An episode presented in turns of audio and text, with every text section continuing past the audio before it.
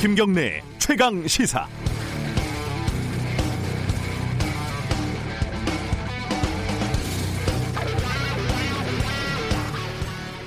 폭탄 주는 양주가 독해서 맥주에 타먹는 것이다. 어, 뭐 술 마시고 운전을 했지만 음주운전을 하지 않았다. 이런 뭐 각종 어, 유명한 드립들이 있죠. 이런 리스트에 하나가 추가가 됐습니다. 아버지의 길을 걷되 아빠 찬스를 거부한다. 문희상 국회의장의 아들 문석균 씨가 아버지 지역구 의정부에서 출마를 하겠다고 선언을 하면서 한 말입니다. 선거에서 이겨야지 국회의원을 할 수 있는데 어떻게 그걸 세습이냐 이렇게 말할 수 있냐는 거죠.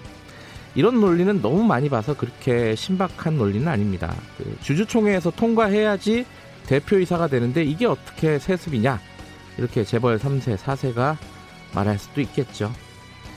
하, 하지만 저는 정치인 자식이 어, 정치를 하는 걸 그렇게 이상하게 여기지는 않습니다. 같은 재능에 비슷한 품성이라면 정치인 부모 아래서 성장한 자식이 정치를 잘 할 확률이 0.001%라도 높을 수 있죠. 그럴 가능성이 있다고 봅니다.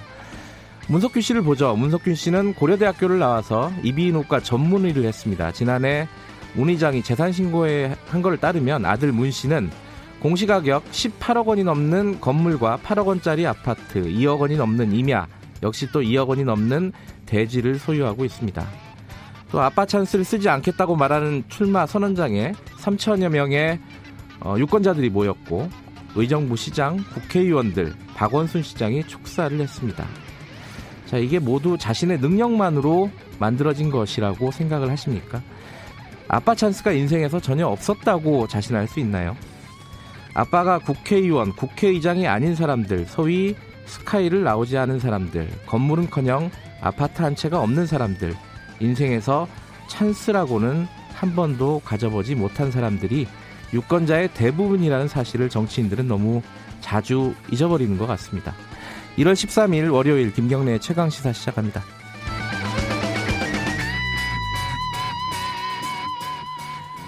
김경래 최강 시사는 유튜브 라이브로도 함께하고 계십니다. 샵 9730으로 문자 보내주시면 저희들이 공유하겠습니다. 짧은 문자는 50원, 긴 문자는 100원이고요.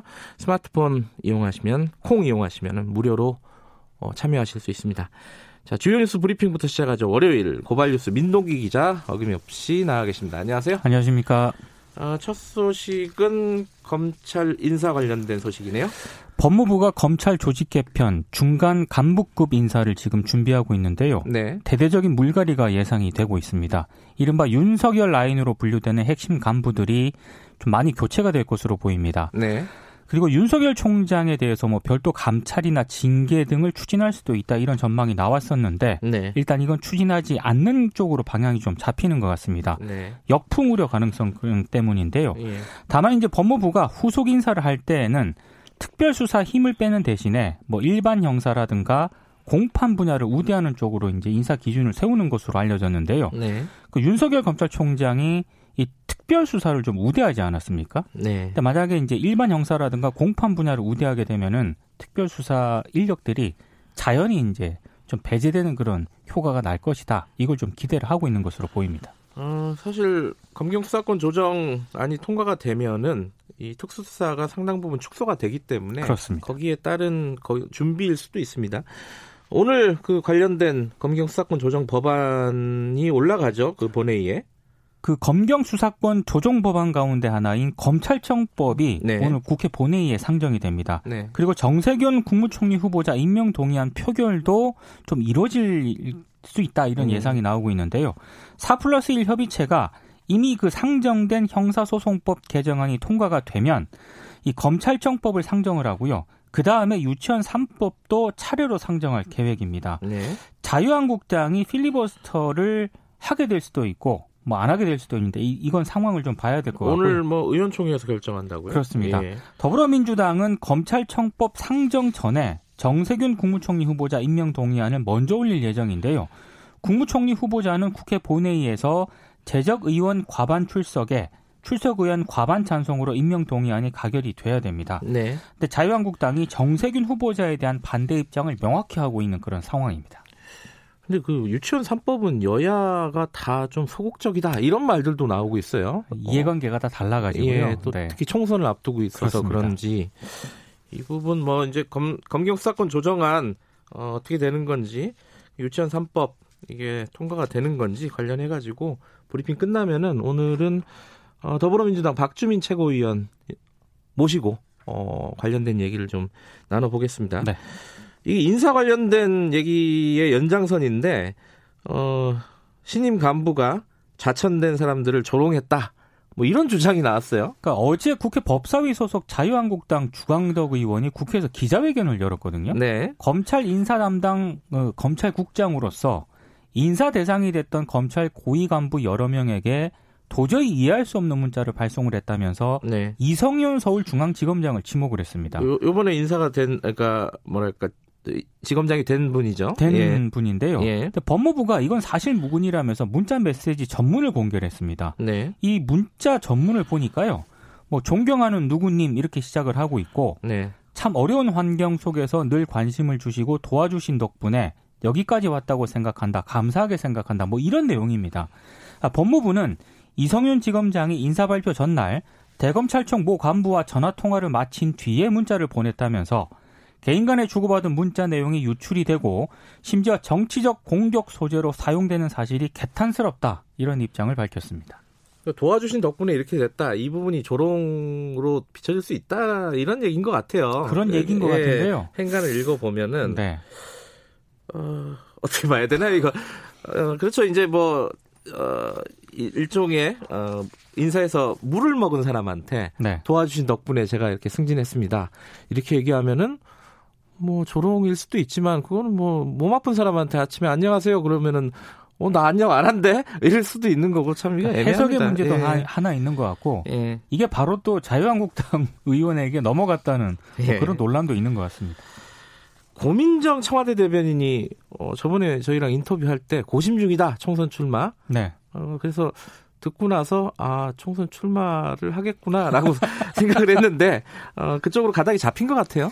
오는 16일 전에 아마 청와대 대변인직을 내려놓을 것으로 예상이 되고 있습니다. 네. 공직 후보자 사퇴 시한이 16일이거든요. 네. 그 내일 문재인 대통령 신년 기자회견이 열리지 않습니까? 네. 고민정 대변인이 보조 진행을 맡거든요. 네. 그러니까 이 그 신년 기자회견까지는 일단 본인이 담당을 하고 그 인사 발표 시기는 이후 한 15일쯤에 좀 발표가 될 것으로 보입니다. 네. 후임은 당분간 한정우 부대변인이 대행을 할 것으로 보이는데요. 네. 지역구는 아직 정해지지 않았는데 뭐 경기 일산에 출마할 것이라는 관측이 나오고 있습니다. 그 유은혜 교육부 장관하고 김현미 국토부 장관이 불출마를 선언한 곳이기도 하고요. 네. 일각에서는 추미애 장관 지역구인 서울 광진 을에 도전할 수도 있다. 음. 이런저런 얘기가 나오고 있습니다. 네. 어쨌든 출마 쪽으로 가닥이 잡혔다. 근데 공식적으로 지금 말을 한 건 아니에요. 아닙니다. 그죠? 예. 예. 언론에서 나오고 있는 얘기고. 자, 이거 박근혜 전 대통령 관련된 소식이 하나 들어와 있네요. 그 세월호 참사와 관련해서 그 기록물에 보호 기간이 네. 지정이 됐었거든요. 근데 세월호 유족 등이 헌법 소원을 제기를 했는데 헌법재판소가 각하 결정을 내렸습니다. 그러니까 각하라는 게 헌재 위헌 판단 대상이 되지 않는다는 걸 아, 말하는 건데요. 뭔가 그 결정 대상이 아니다. 그렇습니다. 맞다 아니다가 아니라. 예. 그러니까 대통령 지정 기록물 같은 경우에는 기본적으로 15년 동안 당사자 말고는 아무도 자료를 볼 수가 없고요. 예. 사생활과 관련한 기록물 같은 경우에는 최대 30년까지 전직 대통령이나 대리인 외에는 열람이 불가능합니다. 그러니까 박근혜 전 대통령 참사 당일 7시간 행적에 알 수 없는 그 알 수 있는 그런 시간이 최대 30년 동안 막혔다는 그런 얘기인데요. 아, 예. 헌재는 그 기록물의 이관 행위라든가 지정 행위가 모두 공권력 행사에 해당하지 않는다고 판단을 했습니다. 네. 그러니까 업무 수행을 위한 국가기관 사이의 내부적 절차적 행위라는 건데요. 다만 열람할 수 있는 방법이 있긴 합니다. 네. 국회 재적 의원 3분의 2 이상의 찬성 의결이 이루어지거나 아니면 관할 고등법원장이 해당 기록물이 중요한 증거에 해당한다고 판단을 해서 영장을 발부한 이 영장을 제시할 경우에는 열람이 네. 가능하다고 합니다. 궁금하긴 해요. 7시간 동안 뭘 했는지. 물론 이제 뭐 주로 어 안방에 어, 있었다라는 얘기까지만 나온 것 같은데 구체적으로 뭘 했는지 물론 기록을 본다고 또 알 수 있는 거 아닐 수도 있어요, 그죠? 그렇습니다. 궁금합니다. 예. 자, 그 세월호 특조위원 중에 자유한국당 추천 몫으로 들어간 김기수 변호사라고 있었잖아요. 네. 그분이 사퇴를 했다고요?